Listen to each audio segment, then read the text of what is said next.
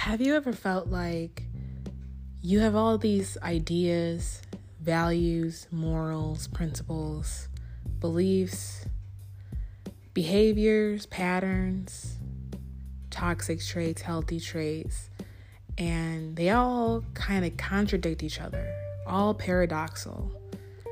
And they almost seem like you have to pick one, but you can't pick one because all of them are a part of what makes you you.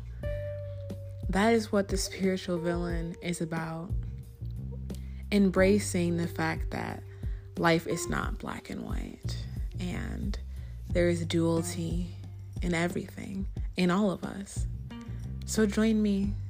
Let's kick back and let's just chat.